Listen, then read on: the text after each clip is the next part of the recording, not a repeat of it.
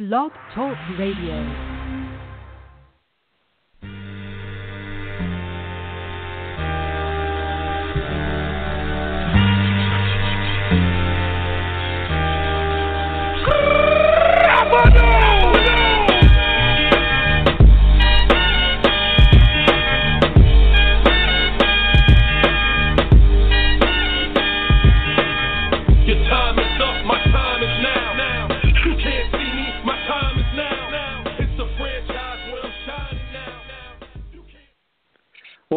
Everybody. Welcome to the official Redbird Rants podcast. This is episode number 31, and we are doing something very special tonight, probably more special for us than for all of you. This is the Drunk Cardinals edition, sort of like drunk history. And I am Michael Miles, editor at Redbird Rants, and I'm joined tonight by Larry Levin. Larry, how are you? Oh, I, you know, the wine's right here, so I'm good. We'll just see if it can last me the whole hour and a half. All right. Well, I hope you have some refill if you need. And we are joined, Larry. We are joined tonight by Dan Campbell. Dan, how are you? Nostrovia. that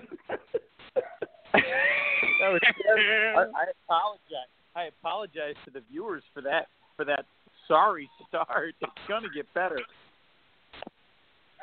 It it has to. If it If it doesn't get better, out on the floor. something like that, I'm telling you. I'll tell you what. If it doesn't get better for the listeners, it will certainly get better for us. Okay, guys, so let's jump right in. We do have this is our special roundtable edition of the Redbird Rants podcast. We do two podcasts every week. One on Tuesday, which is an abbreviated, not really, but it's 45 minutes long, and then we do a longer version on Thursdays, a 90-minute roundtable. We usually have multiple, multiple guys joining us tonight, but we uh, we, we saved this one for the best.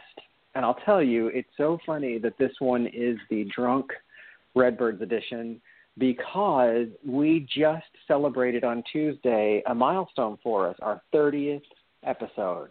So for those guys who couldn't, yeah, there you go. And for those guys who couldn't join us, they must be uh, hungover. they don't know what they're going to miss. That's right. Well, and we may not either. So um, let's dive right in, you guys. Um, we're going to go a roundtable format, but I want to toss this out first because it's it's really the elephant in the room. Okay. Cardinals lost last night, and the Cubs, well, they celebrated on the mound. And that's probably one of the reasons why this is the Drunk Redbirds edition, because we're all drowning our sorrows in the booze. And likewise, Cardinals tonight are playing what really could be more of a minor league team that the Cubs have put out there. And at current, we are tied 1 1. Let's start with you, Larry. What what the heck? I mean, can we just start with that? I mean, what the heck? I, I mean, Larry, I, you wrote I, you you you wrote a great piece today. I had so much fun reading it. that- I mean, you you really summed it up. And it, it- what the heck is right? And I hope you went back and looked at a couple of things I did. I put a couple of your sentences in bold because I got to tell you, I mean, the the repetition of they did nothing. I just loved it. I just loved it. So take it away, Larry. I don't know what to. I mean, I'm just angry. I mean, I mean, I've been angry for you know a week about you know trying to help our friends in Puerto Rico and Tito's family and all that, and obviously that is so much more important than any baseball game or any baseball team. So that's got me frustrated with how we need to help those folks and don't feel like we're doing a very good job of it. Okay. So that got my baseball blood boiling, right? And then and then we show up in this last week where we really do have a chance to do something. Something. And sadly, as I wrote in one of my columns in the last couple of days, the only thing that's been reasonably consistent all season long, the starting pitching, let us down this week. I mean, it let us down big time in two losses with Lance Lynn and Luke Weaver, and you know I have to say, and I've been a huge admirer of Luke Weaver. He's been phenomenal. Uh, just was that we, uh, my son Aaron and I were at the game Monday night, and it it was over before it started. And then even Carlos's uh, start was, even though we won the game by the skin of our teeth, was anemic. And then you know I woke up to see today this this quote from Mike Girsch, the general manager, which uh, in a in a piece by Ben Hochman in the in the Post Dispatch, you know about how they pretty much nothing they've seen over the last month of the team has changed anything about how they their plans or how they view the future, and it just it hit me the wrong way, man. If it if it had been even two hours later, if it had been one thirty, I might have opened the wine even then, right? But you know, I, I I was a good doobie in that regard, and I still had a meeting to do uh, this afternoon for work, so I didn't.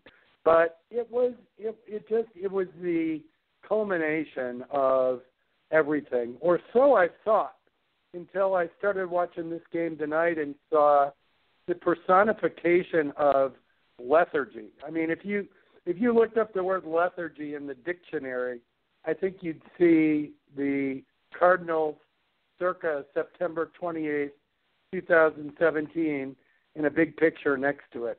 It feels like the amount of energy there is as much as I have, you know, at 11:30 on a Saturday night.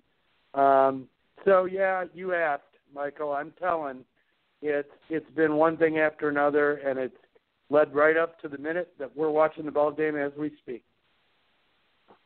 Hey, Larry, before we move to Dan, I just have a real quick question. Did you say that you're still awake at 11:30 on Saturday nights? Because that's something well, new to me. No, I haven't. I, I'm just, I'm just pissed at 11:30 on Saturday night. It doesn't matter whether I'm awake or asleep.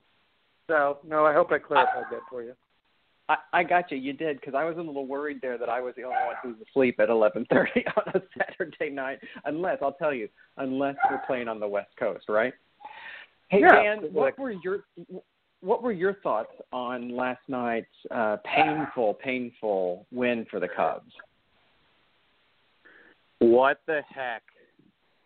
I mean, just last week, Larry and I sat here on the phone, and Ryan was on, and we all said, you know what? The question was, do you have hope? Do you have hope after the Cardinals rattled off a bunch of wins? We were about to sweep Cincinnati. We were within two and a half games of the division and maybe two games of the wild card. And the question was, do you have hope? Bashedly. Of course you have to have hope. You have to have hope that the Cardinals, who control their own destiny, will be able to rise above and put it all together at the right time and take hold of, at the time, we were talking about the division. And I said, you know, we're going to go, we're going to take three out of four from Chicago. It's going to come down to the wire. And man, we just ate dirt in all of it. And I was so upset. It, it, you know, as many of you know, I live in Chicago and work in Chicago. And it is a constant struggle being around some of these Cubs fans.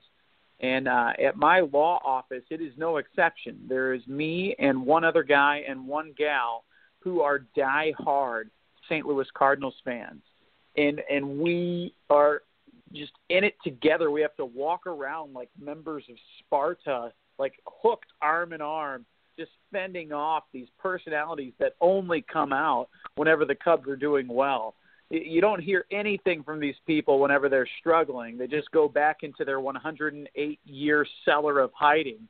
But man, when there's just a glimpse of hope and the Cubs start doing well, these awful people just come out of the woodworks and they're everywhere. You're getting your coffee, go Cubs, go, and I just slam the coffee on the ground. It, you know, it's like I'm holding the door for someone. They're wearing a Cubs hat, and I just slam it shut. I'm, just, I'm the worst to be around. It brings out the worst in me, and that just seeing that stupid white flag with the blue W flying all around uh, our field on our mound and in our stadium. Oh, it disgusted me. And I got to tell you guys, my law office had an event on Tuesday. I just got back from a mediation in Boston. Talk about putting yourself in a bad position. I was around the terrible people of Fenway Park and the Boston Red Sox fans. And then I come back Tuesday night, my firm throws an event where we rented out Wrigley Field. Can you believe this? And I have to go to it and make an appearance.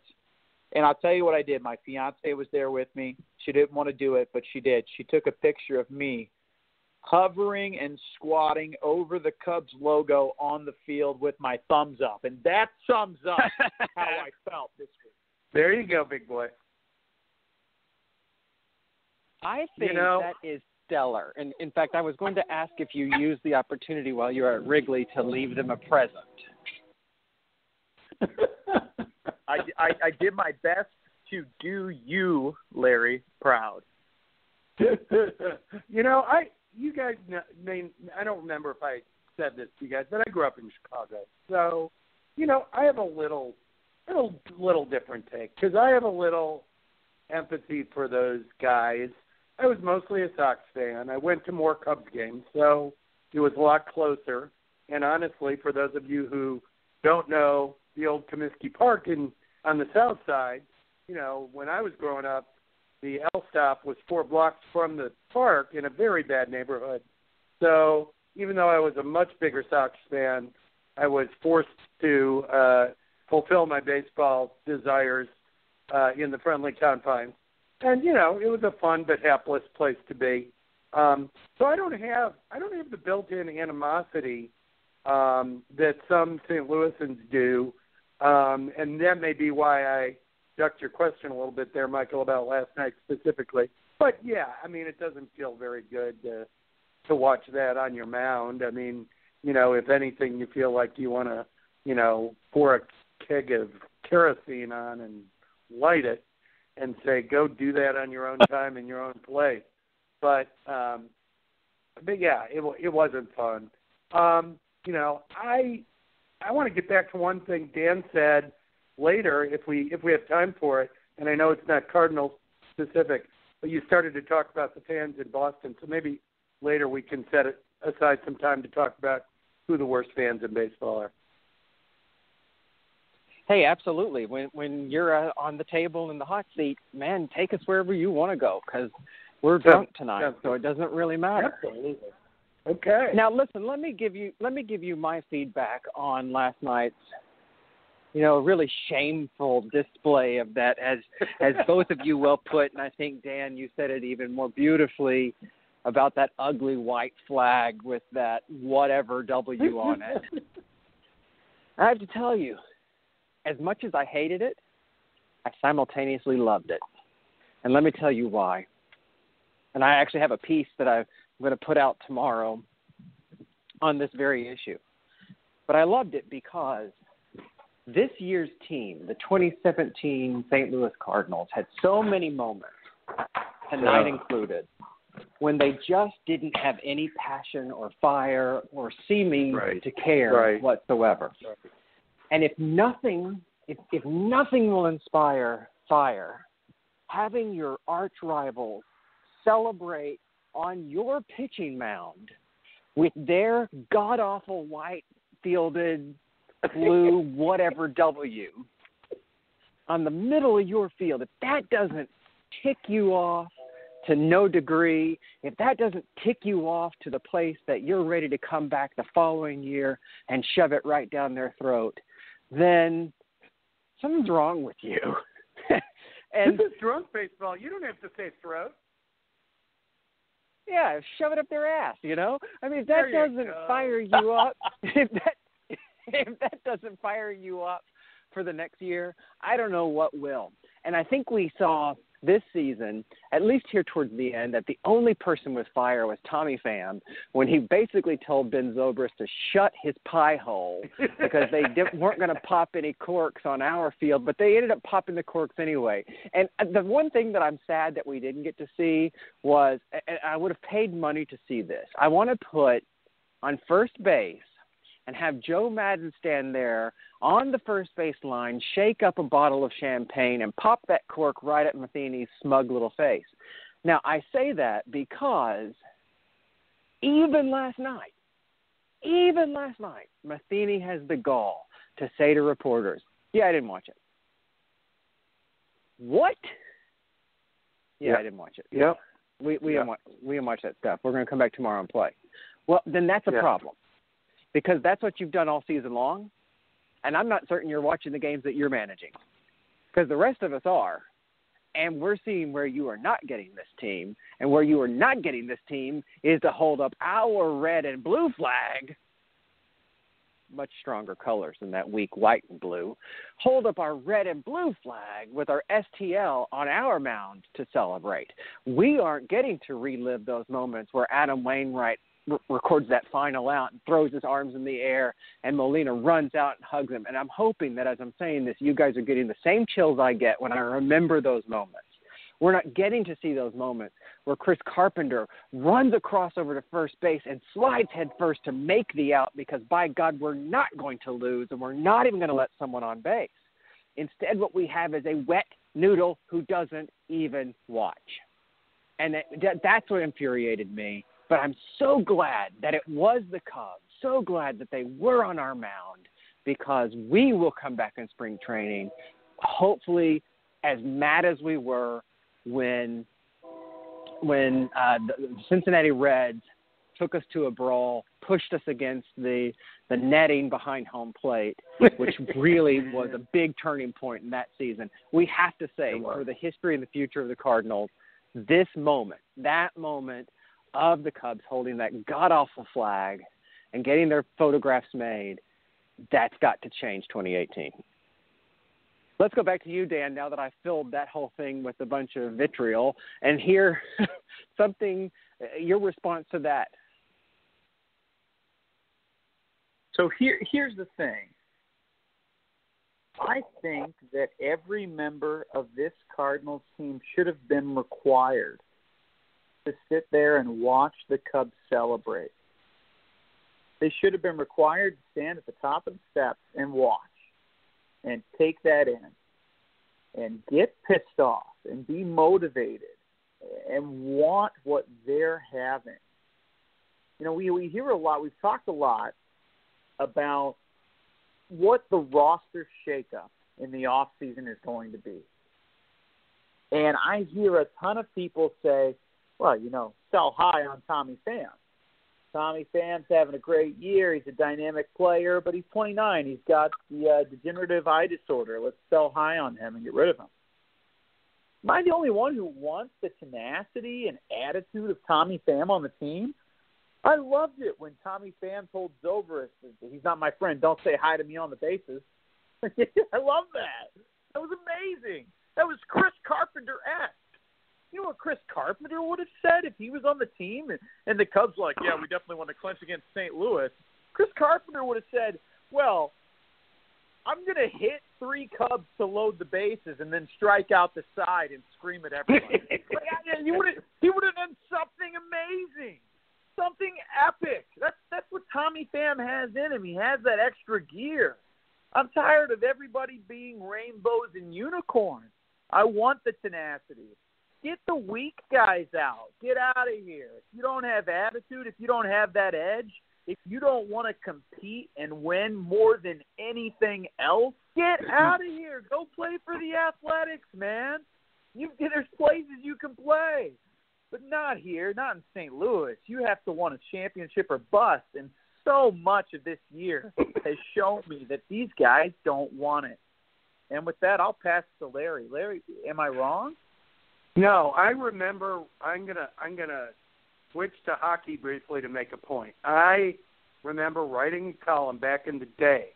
This will date me, but in the late '80s, and it was when it was for the Riverfront Times here in St. Louis, and it was uh, when uh, Brian Sutter uh, had his first gig as uh, as a professional hockey coach after he had retired playing. And anybody who remembers Brian Sutter knows that he was uh, he was Chris Carpenter on the ice, right? He was the take no prisoners. He was the the ball of fury. He was the guy who would piss off the other team, but but also had talent. I mean, he wasn't, you know, he wasn't just he wasn't just the um, I don't know who the example of the best example of the just a strict enforcer. No way.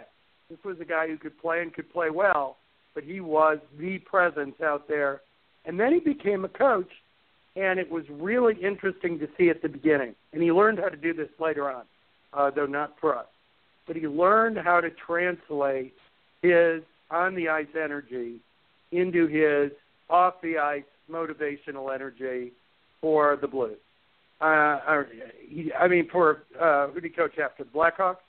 Um, but he, but he, he didn't do it at first. And I sit here and I think about Matheny, and you know, so often he's just this, he's this warm blob of ectoplasm, right? And he just sits there and you know quietly observes and quietly watches his players as they go about their business, and maybe he talks to them behind closed doors, and maybe he doesn't. And there are lots of ways to motivate players, believe me. Um, uh, sometimes players are motivated against the manager, right? Billy Martin was great at that. La Russa, to an extent, was great at that. You know, he could be such a such a heartless sob sometimes you know, that I suspected that the club that the clubhouse got together and said, you know, okay, let's win despite the fact that this that we don't always like this guy. Um, you know, Maddon has an interesting way of doing it too, but but Matheny, I just don't see the kind of leadership that either unites for him or unites against him um, or in any way, you know, leads to a um, a collective sense of urgency. And what's so interesting about that is everybody acknowledges, and Michael's written about this many times. You know, the guy doesn't have the best tactical skills. The guy, um, you know, doesn't know when to pull his starters. The guy doesn't know how to manage a, a bullpen. You know, the guy doesn't insist on consistent fundamentals. So you would think the only thing that he has going for him consistently is that he somehow is a great leader, and that's what's been ascribed to him. But for the life of me, if a great leader is judged by um, how he brings his troops along, then I haven't seen it. Um, I know the team has been winning every year. I know the team has had some success on the field, but when it comes to reaching back for that something extra, especially in the post Chris Carpenter era, um, you know, we then had Matt Holliday, who didn't lead that way, who was a very quiet dude. We had Adam Wainwright, who's a jokester. Um, we now have Tommy Pham, thank goodness. And no, it's I'm gonna I'm gonna simul I'm to spontaneously combust if we don't hold on to him. But Dan, we Dan Michael, we don't have a manager, and to date, uh, uh, absent Pham, you know, we haven't had the leader who is able to inspire and elevate the team to a higher level of performance. Very well said. I, I, and I, I will Hold be on, the last Kenny, I got to drink the rest of this. no, I, I, was, I, I will never be the one to disagree with any statement that you just made. Um, I I agree. A leader of men, I, I just find that so laughable because I don't know that Matheny, and I'm being cruel because I've got a nice buzz going on, but I don't know that Matheny could could inspire or lead a group of senior citizens out of a burning nursing home. Now that said, I, I don't mean to be said- laughing at seniors in a nursing home. Sorry. Go ahead. well, no, me either. Me, but but think about that picture. I mean, picture that image. I mean, I, don't think Matheny can lead them out of a burning nursing home, and it's it's so evident. Now, by the way, I want to interject this very quickly. I I don't know if you guys, and I certainly don't follow her, but someone had retweeted um, Pham's wife uh, after the Cubs lost that game that the Cardinals won, and I'll tell you what, as much fire as Tommy Pham had, the Mrs. Pham also came out with some pretty strong words telling the Cubs basically to sit down that you're not going to pop anything tonight. And I thought that is. I'm telling you what. Can we make them first man and first lady of the Cardinals for next season? I love it. Now to I answer that, yeah, but let me tell you to answer that question. No, you cannot, so long as Mike Matheny is the manager, because that is not the tone that Matheny likes to put forward. And I'm not even really sure if it's the tone that Mozeliak likes to put forward. One of the things, and I'm going to deviate a little from baseball too for just a second, one of the things that has driven me crazy about my college alma mater, Arkansas State University, a really awesome school in the northeast corner of the state of Arkansas, grossly overshadowed by the University of Arkansas, which is on the northwest corner of Arkansas, let me just say that the uh, Arkansas University, of course, I'm terribly biased, much better school. But one of the things that for the longest time was very frustrating about things at Arkansas State was that they went through a series of head football coaches, two to three, back to back, who were very timid, very quiet, very passive leaders of men, shall we say and it was purposeful by design because the athletic director at the time wanted to present this very stoic, very calm. Am I ringing any bells here? Does this sound horribly familiar? Mm-hmm. And and and in doing so for those 3 to 5 seasons or longer, Arkansas State's football program was pitiful what they did to follow that was they immediately brought in on the back end a very charismatic, a very impassioned, a very different athletic director who in turn brought in a very charismatic, very impassioned, who's now in a lot of hot water for calling escorts, Hugh Freeze, who came in. well, he's impassioned. And bro- I mean, that goes without saying, right? That's right. He he uses a cell phone. So he came in, brought an energy that changed the program. And now, multiple years later, multiple coaches later, because those, you know, we, the Arkansas State went through several seasons of bouncing from coach to coach because Hugh Freeze left, then you had uh, Gus Malzahn, then you went to uh, uh, somebody else, and then you went to Anderson, who's there now and has been there longer because the school finally decided, hey, let's put a, a pretty large buyout. But the point is that the program did not flourish under those less impassioned people. And also, I will tell you, before that time period, the ball coach at Arkansas State, who was very impassioned, and one of my favorite moments happened many times in games when he would kick his shoes across the court. That team won when they removed him because he was too impassioned, they brought in another wet noodle, and we saw the same thing that we have seen for the last four seasons with the Cardinals. And what I think we will see, what I'm hoping we will see, which is why I really enjoyed the Cubs actually celebrating last night, was because we have to change the narrative. And I'm afraid the narrative we're going to hear, starting on that seventh day after the World Series is finished, the narrative we're going to hear is going to be Matheny's a great leader, and he could have done better, but we had all of these injuries. And he could have done better if, and he could have done better if, but he is so great, and we still had a winning season. And I think that is just the death of us for the future. Larry, what do you think? Uh, you know, I don't think you have to have that kind of guy. You know, circumstances. I mean, the guy you were describing at Arkansas State. I think, okay, we just had a runner throw it out again, so now we have nobody on base, two out in the tenth inning. Um, and that was Harrison Bader thrown out. That's unfortunate. You know, there are guys who um, who are able to inspire and elevate teams in you know quieter ways. Certainly, Coach Wooden is the right the ultimate in that style. Um, you know, it can happen. Um, you know, Krzyzewski is not a screamer, but when you look at his eyes, you would never want to be around him if you weren't willing to play up to his, uh, you know, to his expectations. Um, but but it, it needs to be it needs to be a leader who is able to inspire and elevate, inspire and elevate.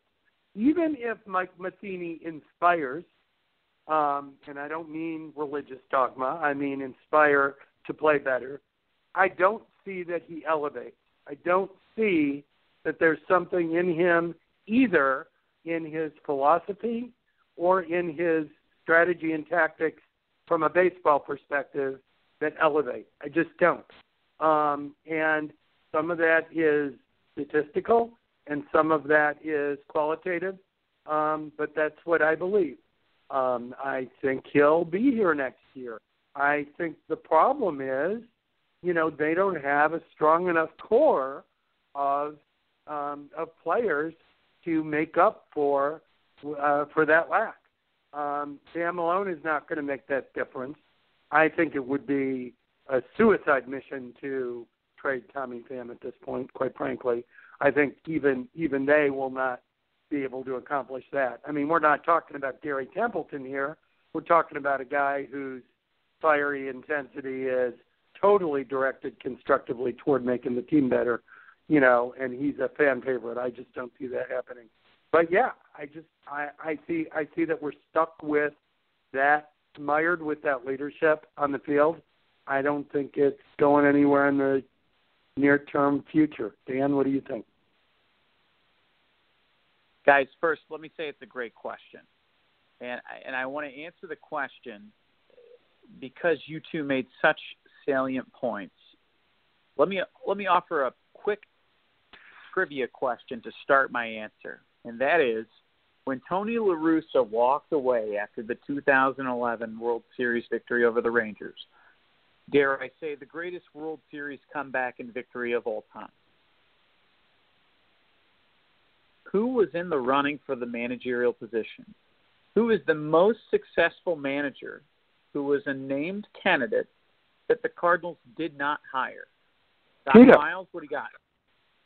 Terry Oh, sorry. Francona. Yeah. Okay, That's everybody all right. knows it's because I asked you guys softballs, knowing that you're going to come through and hit a walk off, unlike Tommy Pham just now. But okay, you're right. We had a chance to hire Tito. The probably consensus, the best manager all around in the entire game of baseball, and it's not close. He he has his players back. He is a leader amongst the leaders. He is a incredible tactician. I couldn't believe that for the first time people started thinking about using closers outside of the ninth inning is when Andrew Miller was used as a fireman for the Indians last year en route to a very tight World Series loss. It's some of the greatest managing I've ever seen in my entire life. That's who the Cardinals could have had. I offer that as perspective, and now I want to give you a comp for who I think Mike Matheny is. And here's where it comes. But first of all, Alex Mejia's mustache is disgusting. That needs to be shaved. Maybe if he shaved his mustache, he he could get a hit every once in a while. The guy is Pete Kozma reincarnate. Um, anyway, so the comp is if anybody follows the NFL at all, and I'm not a huge NFL fan, but I I play fantasy football and I do the pick 'em each week. Here's my comp. Mike Matheny is Alex Smith. Okay, a top prospect quarterback, a number one overall pick. Matheny, a top prospect manager, a number one overall pick of sorts when it comes to managerial prospects. But really, he's a guy who is not going to make a big difference on your team. He may not screw it up that often, but he's just kind of there. He's a game manager. He doesn't impact the game one way or another very often. And when he does, his mistakes and his attributes are both highlighted to an extreme. That's Alex Smith in a nutshell. He's not going to throw for five TDs and 400 yards every game like a Drew Brees. But, you know, down. He's going to do all these things. That's Mike Matheny. Most of the time, when he is put in a position to just ordinarily manage the natural course of a game, he can stay in his lane and do just fine. And I think that's why you've seen him be quote unquote successful in his four or so years as the Cardinals manager. But when it comes crunch time and that difference is made between a, a really good tactician and a good strategy guy and making the tough calls at key moments in the game, we've seen, especially this year, a tendency for him to fail. And I think that's because, as Larry and Doc Miles both highlighted, he's not that good at it. I think the players like him, and as far as managers go, he's just fine. And when you have plenty of talent around him, he can do just fine. But whenever his talent is lacking, his flaws are exposed, they're highlighted, and they're enhanced on the biggest stage in baseball. And that's why you see so much criticism of him. And that's why this year has been so difficult for him. I don't give him that much credit for a mediocre team being mediocre all year. Now, if that mediocre team was better than we expected, that would have been fine. But I think most people predicted this team to be around 82 wins, and lo and behold, where are we? We're right around 82 wins.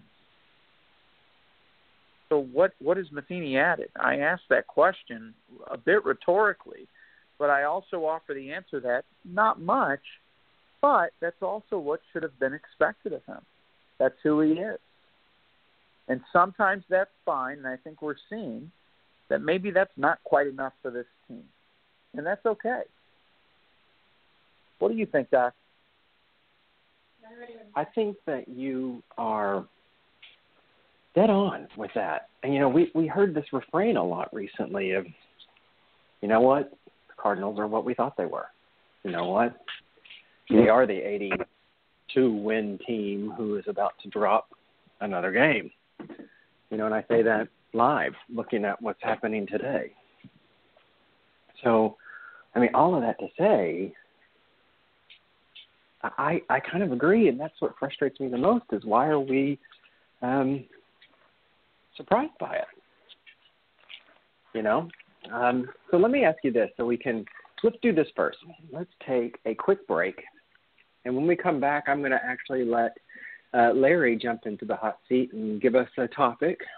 So thank you for joining us tonight. You are listening to the official Redbird Rants podcast, episode number 31. This is the Drunk Redbirds edition, and we'll be right back after the break. Thanks for sticking with us. You are listening to the official Redbird Rants podcast, episode number 31, the Drunk Cardinals edition. If you are following the game at home, the Cardinals have just given up the lead run to the Cubs in the top of the 11th. I hate to say not to be surprised when a AAA team can beat us. It, it's very, very upsetting. And so there we have it. So uh, I'm going to turn over the hot seat to Larry. Larry, give us something wonderful to talk about. Help us come out of this because I'm going to mute it and I am going to enjoy a few more deep sips of my tequila. All right, so I'm not going to spend a long time on on Mejia's uh, porn star mustache. So let's go on to some other things. um, I I want to talk. Last last week we had a great chat about the 2018 um, bullpen and what it might look like and who might contribute to it. And I'd really like to talk tonight about the 2018 starting rotation. Um, it's something that really intrigues me. Um, you know, we I think we can safely say at this point, absent some uh, bizarro trade or off-season injury, you know, lifting you know lifting deer meat up a flight of steps or something. I think we can safely say that you know, Mark, even though he didn't perform like the ace that he showed the last two years, you know, squarely part of the rotation going forward. We all know that. Michael Wacha has impressed on a number of occasions this year, 15 quality starts. In fact, the whole team is sixth in the entire major leagues in quality starts, 79. Um, and, you know, that may be important to you if you think quality starts are important. If you don't, it's not. But but it it does show the kind of impressive relative consistency of the starting rotation contrasted with um, the rest of the team. Uh, Wacha himself, I, I checked in today. I think there are 15 quality starts in his portfolio, so clearly a part of next year's rotation. And then anybody who has been watching and is not taking um, some sort of uh, distracting drug would have to think that Luke Weaver is now proven as a as as as a uh, starter on a major league team and even on a competing major league team, despite the atrocity of Monday. I think before that, you know, he had seven starts in a row where he had given up either zero or two runs in five or more innings. And so, you know, the changes that he's been able to affect from last year to this year um, are just I, I'm so impressed by the maturity of such a young pitcher. Um, so that's three, and then you know we get past that, and it is quite frankly anybody's guess. We have a an Alex Reyes who, you know, we don't know what he will look like on opening day. We have an Adam Wainwright who looks like, you know, he uh, some days he looks like you ought to offer him a buyout of his contract and say, you know, have a re- nice retirement, and then sometimes he shows that he's learned how to pitch at 89 or 90 miles an hour. Um, you know, you have Jack Flaherty, who had a cup of coffee as a starter this year. You have, um, you certainly have J- um, um, Tyler Lyons, who has wanted a shot in the past, but maybe his own versatility has hurt him. Um, so that's four, and I'm sure there are a couple more that we will talk about that are lurking uh, in the minors right now. Uh, we have Sandy Alcantara. We don't know what he will look like uh, and then maybe they'll invite a couple of uh, NRIs, non-roster invitees, to spring training. What I'm wanting to hear from my buddies here is, you know, beyond first, do you agree with those three spots, and then beyond that, how do you think the um, how do you think the the starting rotation for April of next year will play out? Let's start with you, Dan. Larry, as usual, it's it's a great question. And I agree with the two locks that you mentioned, and I want to talk about Weaver. Uh, so the two locks you mentioned, I think it's obvious. Carlos Martinez and Michael Wacha will be starters in the rotation next season. Neither one of them will be traded in the off season. They, in my opinion, are locked. Now, Luke Weaver, if he is with the Cardinals at the start of next season, I agree with you. He's a lock. Uh, he, he pitched wonderfully. His control and his command, which I had a long discussion about how those are different. We can talk about that later if you want. Uh, were both phenomenal, and his velocity was up a little bit. He was reaching back at 97 a few times. Mm-hmm. So, so, so who do we see in those last couple of spots? And you know, if if you think Luke Weaver might be a trade candidate, count me in. Maybe three spots. Well, as you all know, I am a Lance Lynn fanboy and I would love to see Lance Lynn in that number three spot. Do I think it will happen? No. I don't think the Cardinals will re sign him. I think they'll hit him with a qualifying offer and he will walk and we'll take the draft pick, smile, and say, Thank you for your time, sir. But I do think Adam Wainwright is a lock for the rotation next year, and I think he should be. And that's because he's a couple years removed from the the Achilles injury, which is good hopefully the elbow stuff is not too serious. And if he has the velocity somewhere around 89 to 91, he's crafty enough of a pitcher to be a fourth or fifth starter on probably any major league club, and I think this one too. And his his presence in the starting rotation is critical for the young guys. So by my count, with Lynn out and Weaver a trade candidate, we've really so far we've got Martinez, Wacha, and Adam Wainwright as the three who I think are definitely in next year. What about Jack Flaherty, you might ask? He had a good cup of coffee. He showed us that he has stuff, but he's not ready. So let me dispense with him immediately. He is not ready. Um, he cannot pitch deep into games yet. and he's shown that the moment, at least initially, has been a little bit too big for him whenever times get really tough. He would load the bases, and oftentimes he'd be yanked from the game and many times bailed out by the Cardinals bullpen. That's not an option every game in the regular season over 30 starts. So I think he's a prime candidate for more seasoning in AAA. So who else do we have left? I mean, we've got a couple options. I think there's going to be a free agent acquisition.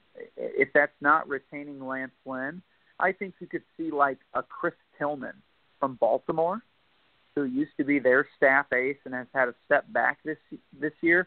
I think you could see the Cardinals take a flyer on him on a one-year prove-it deal, and try to try to get the most out of a guy like that to be a number three type starter. And I think he could be.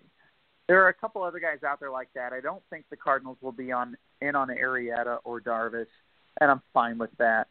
Uh, interesting name to, to watch would be if Masahiro Tanaka opts out of his Yankees deal. That could be sort of a buy lower candidate. You could also see them take a flyer on a guy like Anibal Sanchez, who has an amazing strikeout rate and has shown an ability to pitch both in the starting rotation and out of the pen. But, you know, I think largely you're going to see it filled internally. Alex Reyes will probably step into the rotation. And you might see a surprising guy like a Dakota Hudson make the leap in spring training, a la Michael Wacha, uh, when he impressed before he came up, and jump into that starting rotation at least at some point next year. So if you're counting at home, I have Carlos Martinez, Michael Wacha, Adam Wainwright, a yet to be named free agent acquisition, who I think might be Chris Tillman, if not Lance Lynn, and Alex Reyes to start the season, with the potential of Dakota Hudson jumping into that rotation later in the year. Uh, that, just, that, that's my clear, pick. are you just to be clear, are you saying you want Luke Weaver to be traded, or you think he's going to be traded? I think he's going to be traded, but he would he would be my four if he's not traded. Okay. Slotting in right after Wainwright, and then Reyes for a lot of reasons, mainly the innings limitation that will come with his season, will be number five if if Weaver is around. So if if they don't trade Weaver, which I I really think that oh this might be a game tying tying homer. Oh, Game over. caught it. Season over. Uh, Wow. if, if you guys are, are not watching, uh, uh, another Paul DeJong home run was robbed in the on the center field wall, and the Cardinals' season is now over, which may be a topic later. But that that's my five. I've got to take another drink, Doc, because I, I'm actually crying. You can't you can't tell right now, but I, there are tears falling onto my puppy who's sitting next to me during this podcast. So, Doc, it's all yours. That was quite a that Wow. was quite a catch. That was a great catch. I mean, he had a great, great run, great read on that, great catch. Way to go! You know, Yep. we are the best fans in baseball. We can recognize a good play when we see it, even if it's on our arch rival. Absolutely. So, so let me say this: when we when we talk about the rotation next season, you guys make really great points, and I I, I would like to believe those points. By the way, as, a, as a side note, did you notice how the gross majority of the fans at today's tonight's game were wearing blue, not red? Yes, yes, yes. Yeah. I mean, if that's not a wake up call to Mozeliak and DeWitt, I don't know what is. Okay, so back back to the topic at hand. Um, you know, the starting rotation next season. I, I, I'm really torn on Lance Lynn, and, and I have to agree with Dan. I, I think that the way to go is to give him a qualifying offer and let him walk and take the, you know, take the pick. It, it's not going to make a huge difference, but to take the pick. Then, secondly, I really hope Adam Wainwright is not in the starting rotation. Um, I would really love to see, and I think it'd be a, a fun experiment. I'd love to see him go back to being a closer. Um, I, I think he's not a prototypical closer, certainly with his lack of speed. But I think having him come in at the end of a game and do the, what we watched him do before. Tell him don't worry about the speed. Bring back that killer 12 to 6 curve. And, and focus on that. Either that or make him a long relief guy. I just don't want him in the rotation. I think he is too much of a liability. And uh you know, so that that that's how I'm feeling with that. Um you know, I'm a little distracted right now. They just put up the ad for Saturday's game against the Brewers, and the only thing that I can think of is, you know, who really cares? Um, the, the the next thing is okay. So to the rotation, I would like to have Lynn back. So let's say Lynn is gone. So uh, that leaves you with Luke Weaver, and I think Luke Weaver absolutely should be in the rotation. I, I think Dan, you've got an interesting point there that he may have a lot of value um, to go elsewhere, and, and that I could see happening. Um, I think you have to keep Michael Wacha up there because he will become the one of the veterans in your rotation. Uh, I think Alex Reyes definitely comes back and is in the rotation, uh, if only because Lynn will be gone. Now, having said that Adam Wainwright is a liability, Alex Reyes will be a liability, as you well pointed out, that he will be on an innings limit. That said, he's going to start throwing soon, and we'll know pretty early on what his limit will be and what his abilities will be.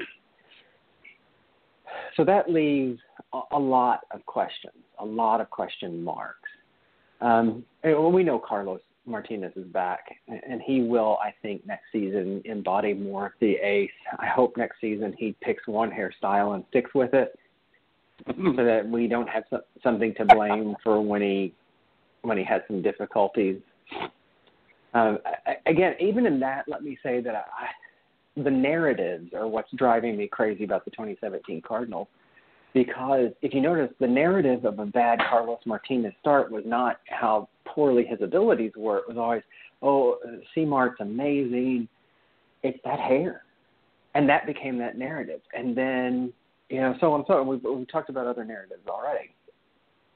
So I see it going uh, Martinez, Wacha, Weaver, Reyes, and then I definitely see us picking up somebody in the off season. I actually believe Jack Flaherty may be more of the trade piece instead of Weaver. And the reason I feel that is we have shown too much of Weaver really to trade him away. We've given everybody a taste of Flaherty a taste to see the promise that's there, more so even than Weaver. And I think Flaherty could go and really bring in somebody that who could help the rotation. I don't know who that is.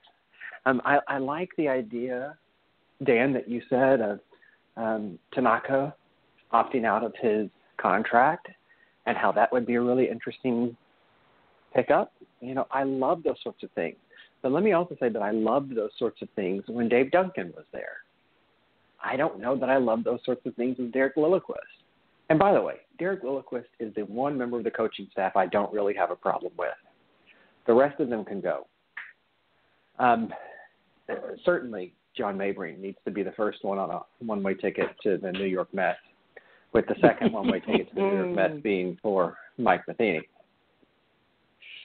I see us this this off season, we we have a decision to make, and, and I think that decision will be made on that seventh day after that final game of the World Series.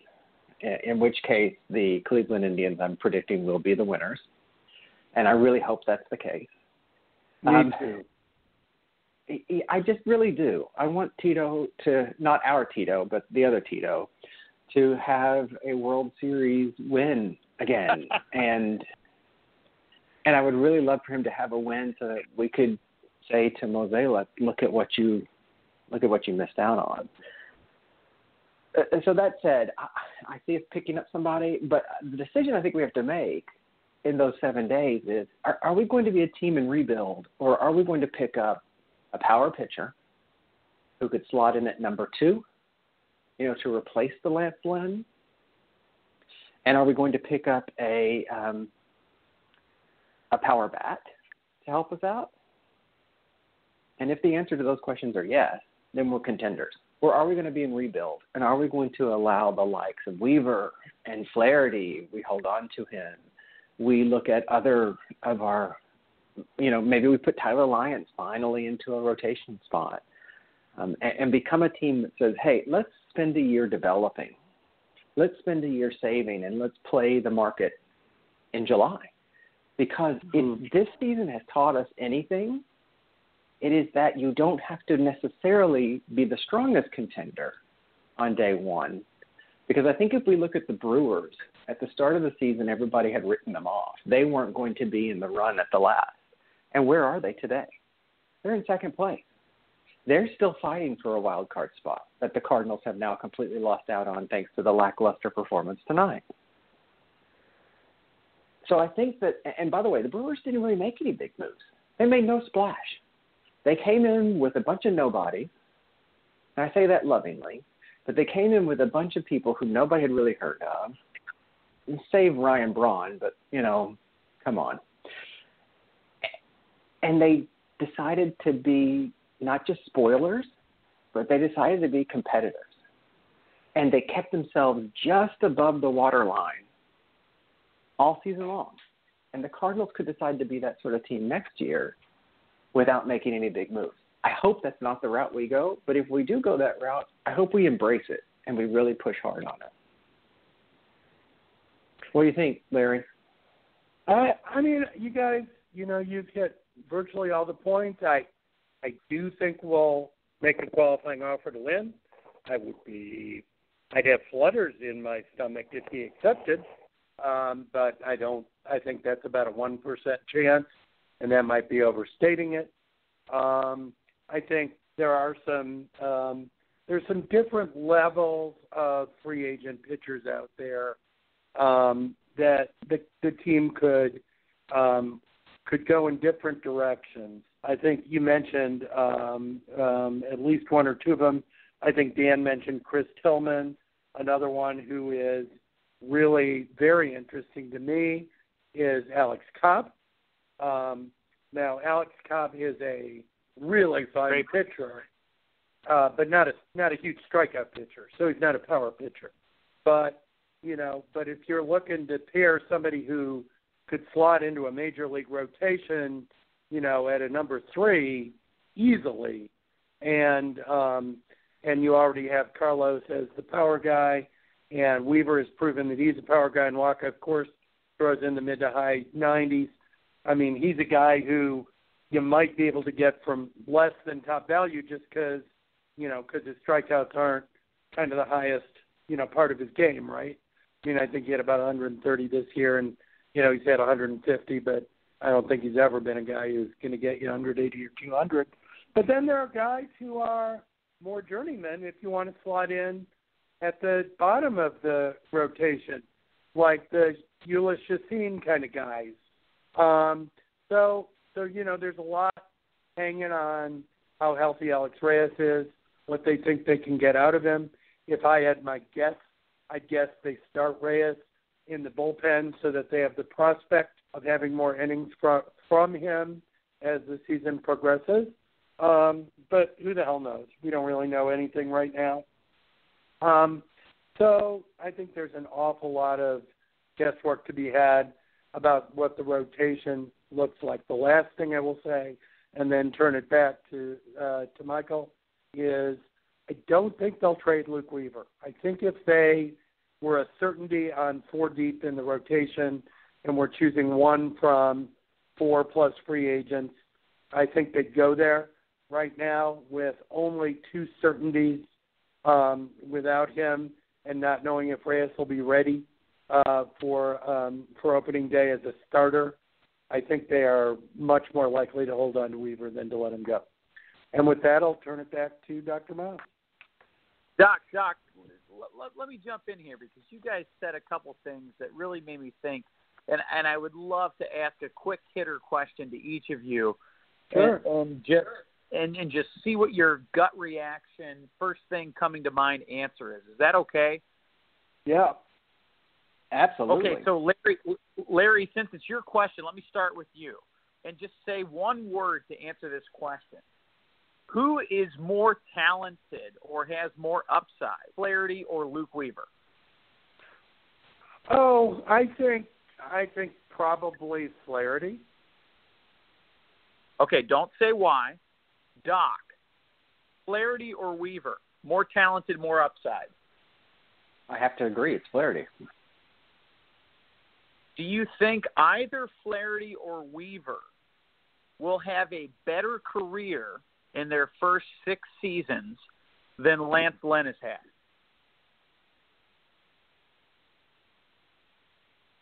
Go ahead, Doc. No. Larry? Um, I, I I would would not have said um, I would not have said yes until I saw how ridiculously polished Weaver looked compared to how he how he did last year.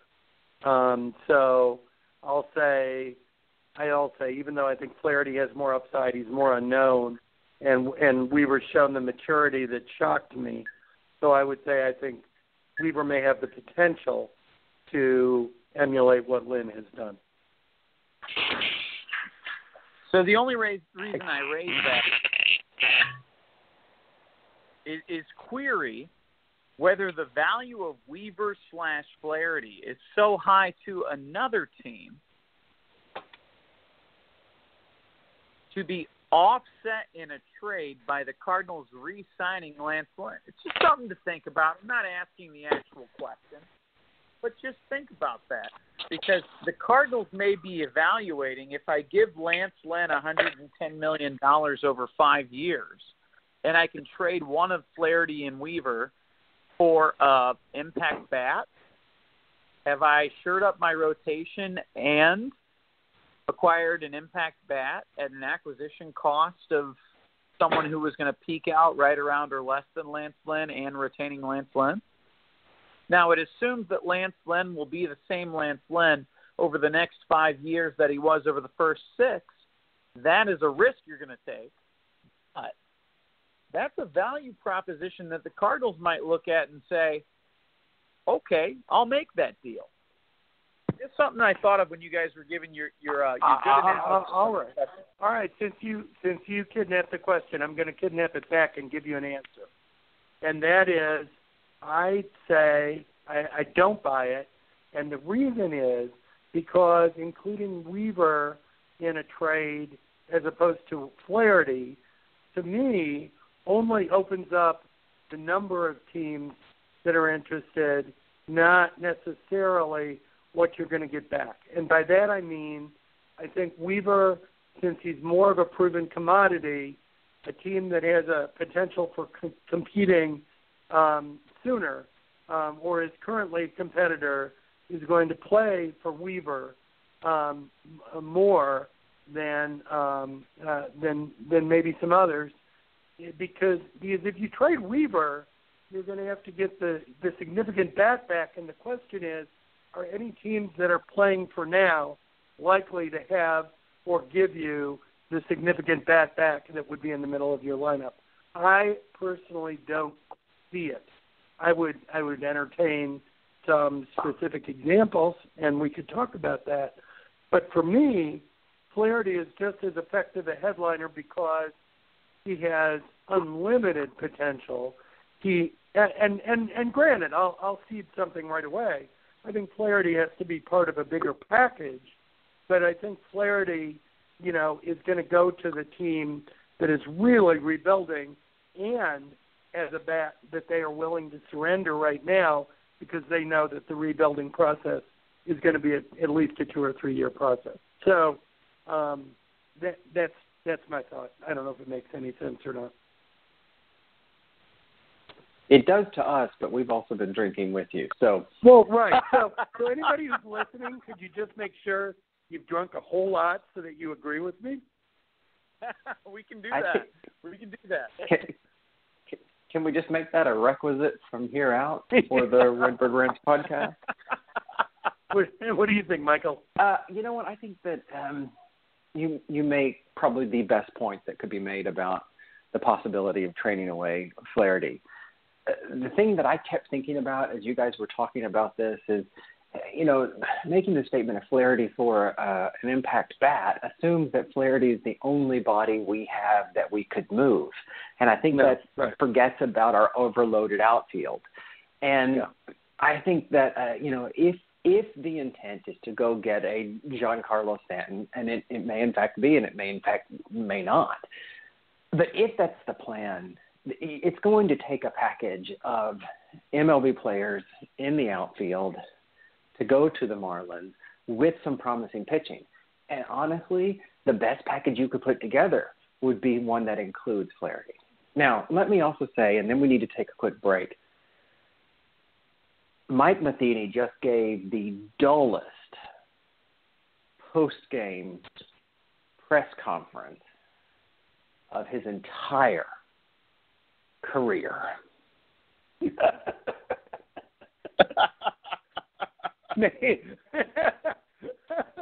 I mean, the season is over. The fat lady is singing. Lance Lynn may have just pitched his final game wearing a Cardinal uniform. And what does Matheny say? Yeah, he he he, he can really go out and give some great starts. Well, what? I, I mean, I you know I, I hope that that audible sigh that I just released, I hope that came across um, because that's all that I have to say to that. It, it was uh, paint drying was far more interesting than that post game conference. But on that note, let's do this. Let's take ourselves our final break of this 90 minute roundtable version of the official Redbird Rants podcast, episode number 31. And when we come back from the break, Dan will be sitting in the hot seat and will kick us off on what is sure to be an outstanding topic, if not for you all listening, certainly for us participating. And if you are drinking at home, take some deep, deep, deep sips during this commercial break. Stay with us. Yes. Hey, thanks for sticking with us. You are listening to the official Redbird Rants podcast, episode number 31. This is the Drunk Cardinals edition, Drunk Redbirds edition. Very similar to Drunk History, but we probably get things far more incorrect than they do. We are in a true roundtable. This is our 90 minute episode, and the next person to jump into the hot seat is none other than Dan Campbell. Dan, take it away for us. Guys, first a comment. I love doing these things with you guys because you have hard-hitting analysis and you really you have such good knowledge of the roster construction and the value of our players that you really can add a lot of value to the conversation. I enjoy listening to you guys because I learn something each time. Two things to think about before I ask my question, and these things are unrelated to my question. I thought it was interesting the little thought experiment we just did when we talked about Luke Weaver and Jack Flaherty.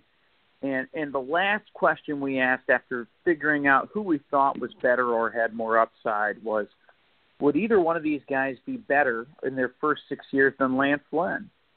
Mm-hmm. And I think both I think you know one one of you said no and the other one with a little bit of reservation said yeah okay and I you know I think that was really good but it gives us context when we think about these top prospects. And a lot of people are like, "Oh, Lance Lynn, he's kind of been here the last six years, and he's kind of just, you know, been a known commodity." He's been really freaking good. Really And good. It, it takes a lot for one of these young guys to step up, pan out, and do as good as him or be better than him. The other thought that I'll offer is I think Luke Weaver is Shelby Miller little bit different stuff, different one-two punch, but similar build, similar makeup, similar stuff. Even though the two pitches are a little bit different, so I think you could see like a similar career path as a Shelby Miller, hopefully more consistent and more on it. The last thing I'll offer before my question is think about whether you would accept the premise of Mike Matheny, pitching coach with a different manager? Now, I'm not asking that question, so don't answer it, but think about it.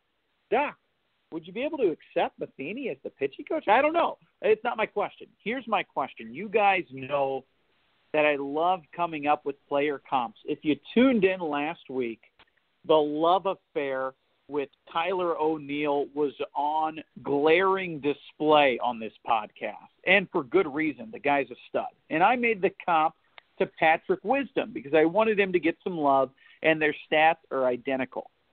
Well, I'm going to take something we've been talking about, which is the club, the the Cubs, which have been like the clubs to the Cardinals, uh, clenching their Mhm. NL Central title. By the way, another contextual point: this is only their fourth or fifth time being the division winner to the Cardinals. Ten, count them, ten times as National League Central Division champs. But the Cubs have a young player who many thought of the second coming when he was in the World Series last year, and that's Kyle Schwarber. To me, he looks like every jerk in my high school who ate way too much at the cafeteria and then went and slugged some balls without uh, minimal effort on the baseball pitch. Okay? That's who he looks like. But Cardinals have a very similar player, although much better looking in much better shape and gives much more effort. But many people in Chicago and maybe around the world would think that Kyle Schwarber is better than this guy. He's not. And the guy I'm talking about is Randal Grichuk. Talk about similar players. These two offensively are almost exactly the same. Now, Randall's been around a year longer, but their numbers are, are stunningly similar. The difference is Kyle Schwarber has the value of a bag of Italian sausages on defense, and Randal Grichuk has a lot more. And so Randal Grichuk is a far better player all around than Kyle Schwarber. People around the Windy City would laugh at me for saying that, but everybody on this call and all of our listeners know that it's true. So I ask you guys, do you think Randal Grichuk is Kyle Schwarber?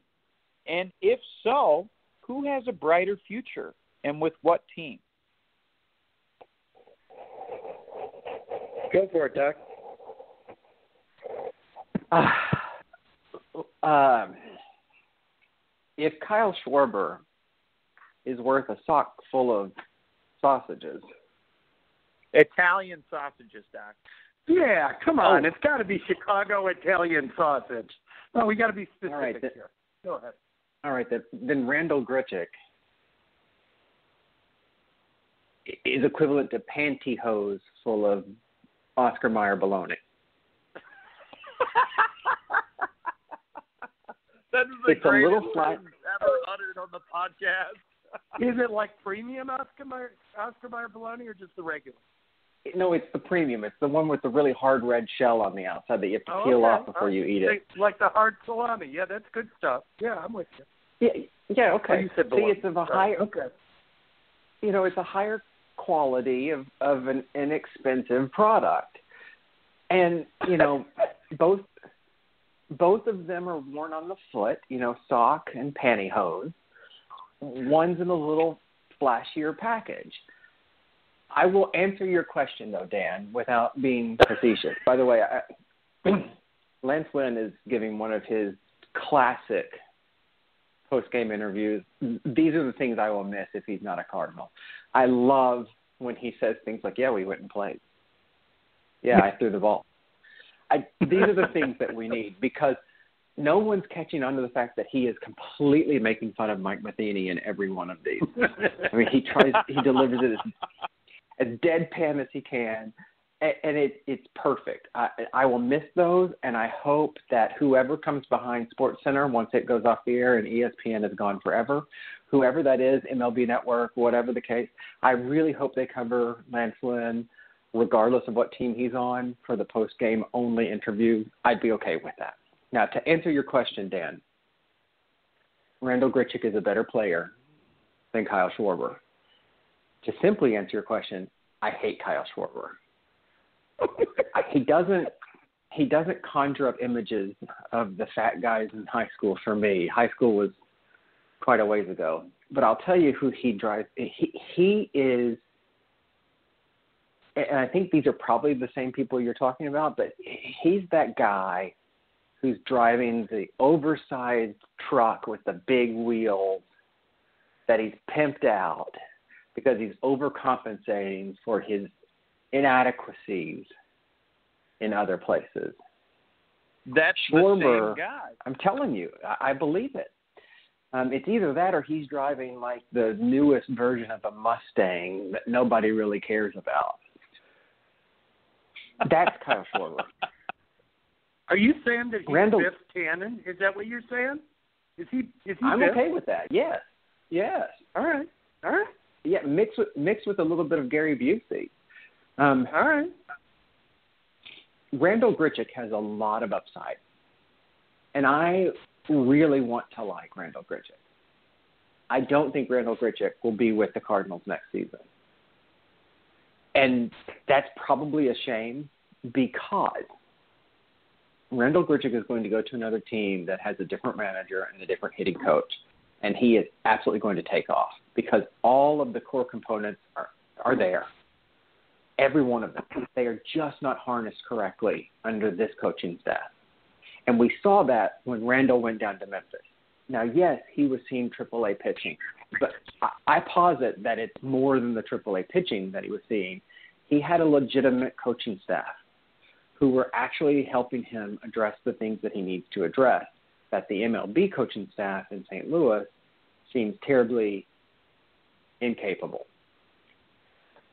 So I think Randall goes somewhere else, and he has a great career. Schwarber is what Schwarber is, and I think you've seen the best of what he is. And yes, they can say he was injured and that the season he's coming back from injury. No, I, I think he's regressing to the mean. and you know, a big guy like that can be a big flash when they first come out, but once you figure out what they are, you know, like when when the dudes pull up in the oversized truck and it's got the loud sound to it, you turn your head and look but when they step out of the truck and they take off their hat, you realize just how inadequate they are and the Napoleonic complex that they have. They're always wearing a hat. What is that? Always. Always. And they take the hat off and shake the hair out, like push it back, and it's all the worst hat hair ever. You realize that, look, there's no better photographic picture of a douche than the guy who just climbed out of that truck. And that's Kyle Schwarber. And that's not only him personally, that's him on the diamond as well. So that's my answer. What do you think, Larry? And, and well, I think there and there's got to be really big time heavy metal playing in the background, doesn't there? I mean, it just has to be. It has to be the most freaking grating, annoying, you know, metal that you could imagine. Um, you know, as he's showing off that he is the alpha male that trumps all alpha males, right? So that's the guy, and of course, you know, it's hiding, as you said, tiny body parts and gross insecurity. I'm with you there. All right, back to Randal Grichuk. I don't think Randal Grichuk has potential. Um, and here's why. I think the last time that Randal Grichuk had anything resembling a good on base, and and and he's had tolerable on bases, but the last time he had a good on base was when he was 17. I'm looking at it right now in Baseball Reference, and his on base was 352. Hadn't been above 335 since then. Has, has been an equal opportunity strikeout artist at at every level.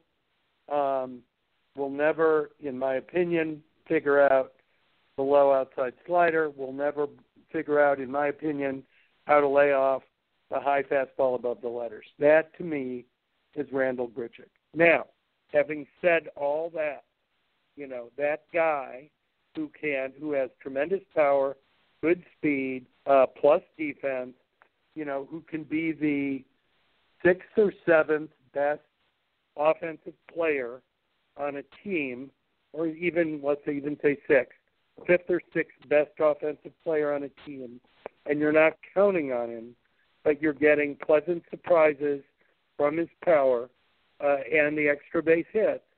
I think he is a major leaguer. I think he, for many teams, is a starting major leaguer.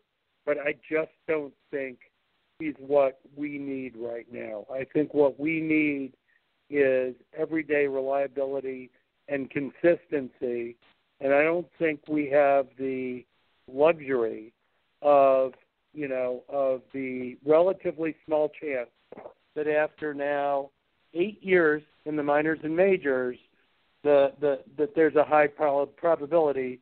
I said small chance. So there's the small chance that he will uh, morph into something different than what he's exhibited. I just don't think it's like very likely to happen. So for me, going back to our previous conversation, to take an explosively upside kind of prospect like a Jack Flaherty and a Randal Grichuk uh, and a lower prospect and parlay them into, you know, the middle of the the lineup kind of bat, the number three through six guy that could really, you know, take the pressure off of a Tommy Pham to complement him, you know, to extend the lineup if for some miraculous reason we don't insist on batting Yadi Molina fifth the whole year. Um, you know, I think I think there's some real promise there for what Randal Randal Grichuk can do for the St. Louis Cardinals. Now, you know, I don't live in Memphis, and you know, I, so I haven't had the opportunity, and I don't live in Springfield, and I haven't had the opportunity to see every day, um, like Michael and others have, you know, how our minor league staff has really developed players before they've been messed up by Mabry or others at the major league level. So I'll have to defer to their judgment on that. But I just can't see either from the statistics or the visual evidence that Randal Grichuk is going to be different in the future from what Randal Grichuk is today. So I like the guy. I think he's a major leaguer, and I think in a package could actually get us what we've been trying to seek, which is that middle of the order bat. Hey, let me jump in really quick before you say something, Dan. Um, to your point, Larry, in terms of how Grichuk would be in the future, I just offer you uh, one comparison, and that would be Matt Adams. Matt Adams was atrocious in St. Louis. And when Matt Adams went to Memphis, he was decent. I won't say great, he was decent. And then he'd come back up to St. Louis and he was atrocious again. Then fast forward to us sending him to Atlanta for a sock full of Italian sausages, and he takes off because he's got a different coaching mentality. And that's what I think will happen the moment Randal Grichuk leaves. Now, will it stay? I don't know, but but I I just wanted to respond to that to you. No, I, I I hear what you're saying. You know, to to that point, you know, Matt's been all over the board this you know this year. He had that hellacious year uh, month in June, and then he dropped then he dropped to the mid 700s, and then he was pretty darn bad in August until he picked it up again. Um, you know, uh, with with a relatively relatively small number at bats in in September. So I I hear you. It can happen uh, I just there's just there's too much there's just too much evidence now in the number of minor and major league at bats for me to believe that there's a high likelihood that Grichuk will do that elsewhere. But look, if he if he does, and we end up with you know somebody that we believe, you know whether it's a Christian Yelich or a Marcell Ozuna or somebody else that we believe we can plug in, you know, in the three hole or four hole or five hole and and can produce, then I'm happy for Randall. You know, good luck and may he thrive wherever he is. Let me just say this, guys, uh, and, and all, all excellent points. I'm going to go, you know, as is Josh on this writing team and podcast team. I'm a big Randal Grichuk fan. I think there's a lot there. I know it hasn't been unlocked yet, but I I just have this feeling that someday it will be. But I will say this against Randall. He's supposed to be this big power guy. Guy's never even hit 30 bombs in in, in a year when 10 count them 10, including Paul DeJong, rookies, had 20 plus home runs. 20 and 25 doesn't get it done anymore, guys.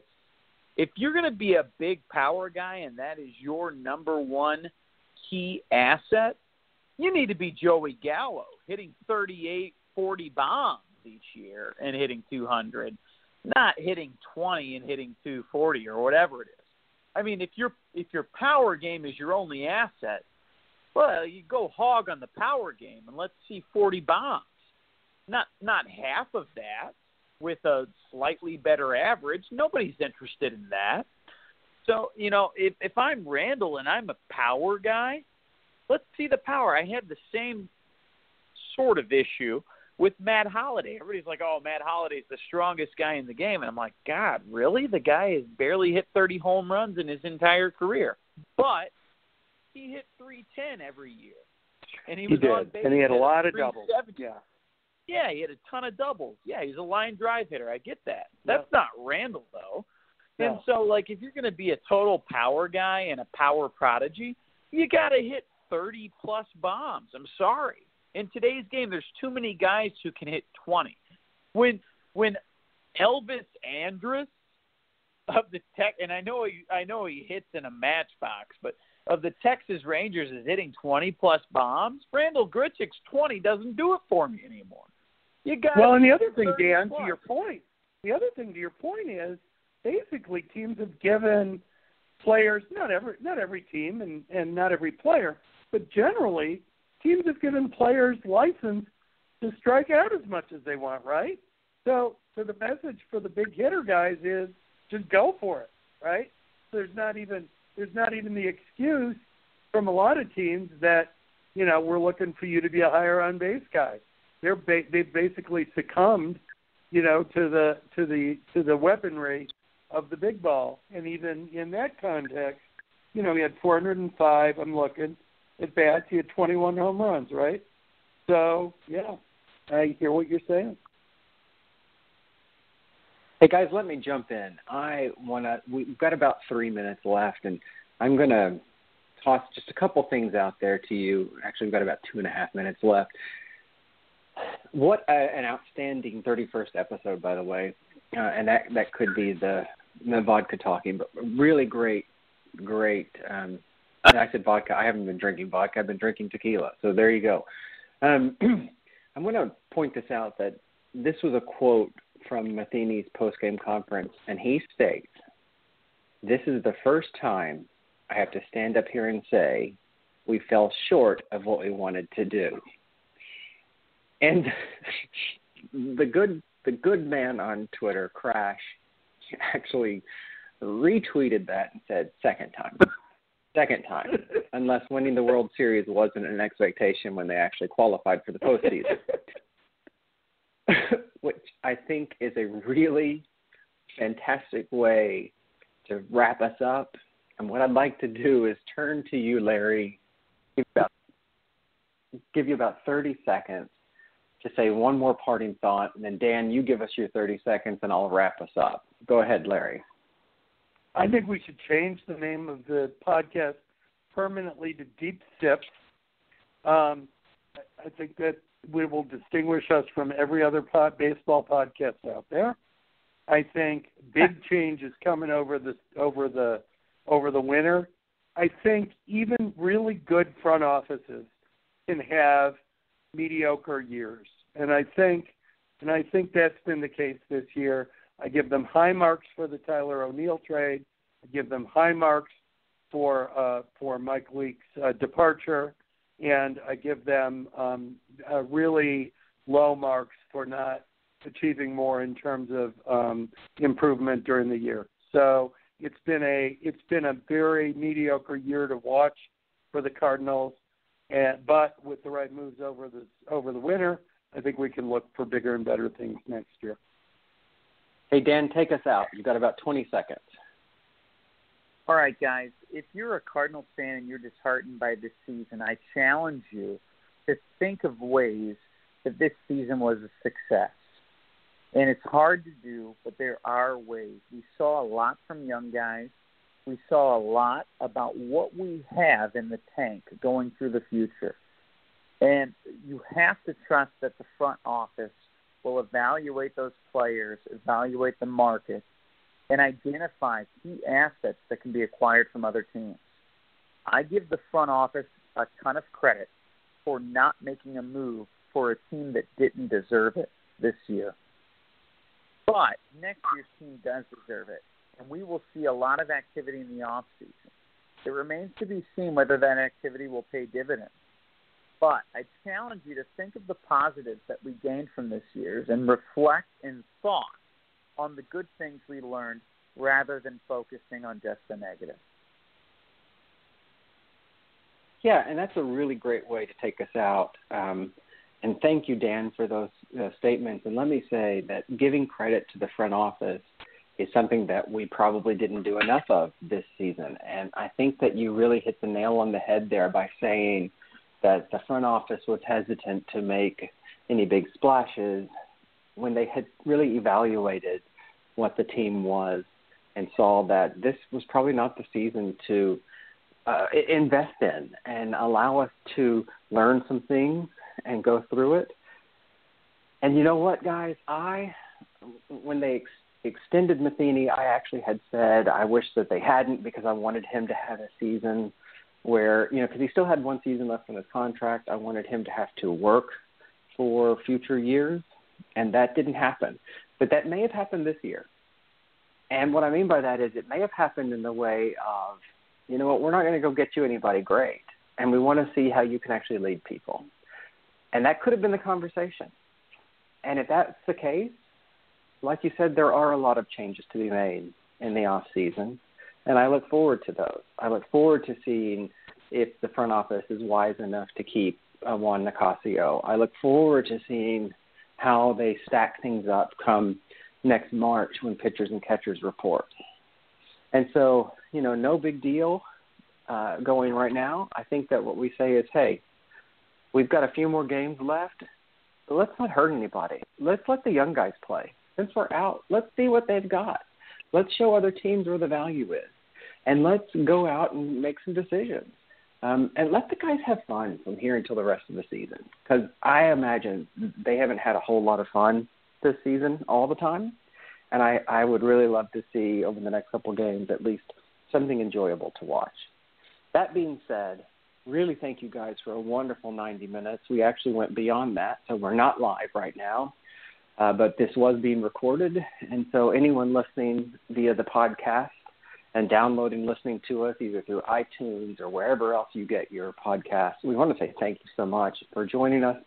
Huge thanks to Blog Talk Radio for being our host site where we record, broadcast, and store all of our podcasts in addition to all the other places. And as Fox Sports Midwest is now closing down and showing the very sad image of Busch Stadium empty as the lights are still burning, we too must call it a, a, a close to this episode. Thank you for joining us. Thank you, Larry. Thank you, Dan, for this great episode. And we'll see everybody on Tuesday when I'm sure we will have two great podcasts next week as the Cardinals have put on their golfing outfits and have gone home. So that being said, Larry, thank you. Dan, thank you. Thank you so much. To everybody listening, have Thank a great night. And go Cardinals. Go Nationals. Go Indians. Bye. Yeah, go Indians. There you go. Yeah, but go Nationals first because we want you to tear You're up right. the Cubs. I'll tell you Cheers, what, guys. as bad as the as bad as the white field with the lame W is, I want to see several white fields with that really outstanding L on them. So that being said, go Nationals. Have a great night. Bye.